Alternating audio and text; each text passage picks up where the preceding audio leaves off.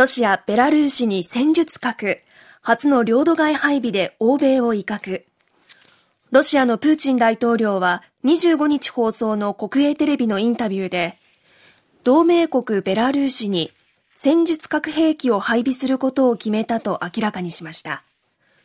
ロシアはウクライナ侵攻をめぐって欧米と対立していて、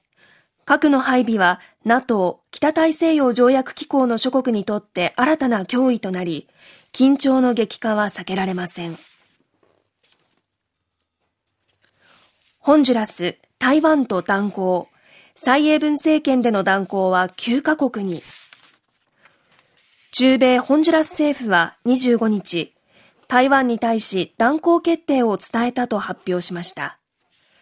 より多くの投資と貿易の必要性から中国と国交を結ぶ道を選びました。一方、台湾側は